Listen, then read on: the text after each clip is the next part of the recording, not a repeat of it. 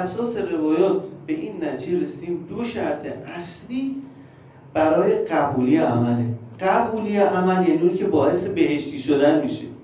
اولین شرط قبولی عمل که باعث نجات بشه ولایت اهل در السلام این اولین شرط عمل.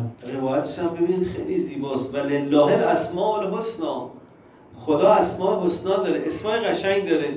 فدعوه بها به وسیله این اسما خدا رو بخوانید. امام صادق فرمودن نحن والله الاسماء الحسنا خدا قسم ما اسمای زیبای خدا این شرط دوم چیه؟ بعد از ولایت شرط قبولی عمل تقواست میگم خیلی مهمه. انما یتقبل الله من المتقین سه تا نماینده تقوا رو خود معرفی کنیم. که این سه تا گویای تقواست و علائم قبولی عمل شرایط قبولی عمل به این سه تا وابسته. اولش اخلاص خیلی مهم علیک بالاخلاص فانه سبب قبول الاعمال و افضل الطاعه. بالاترین طاعت خدا که بگی خدا فقط به خاطر تو.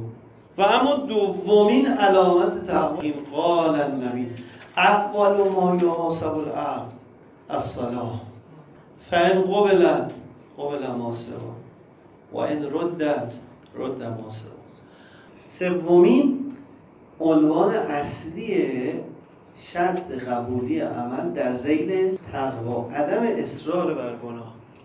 باز ببینید از امام صادق اسلام لا والله لا یقبل الله شیئا من طاعته.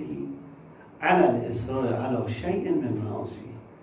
به خدا سوگن خدا هیچ طاعتی رو که با اصرار بر گناه هم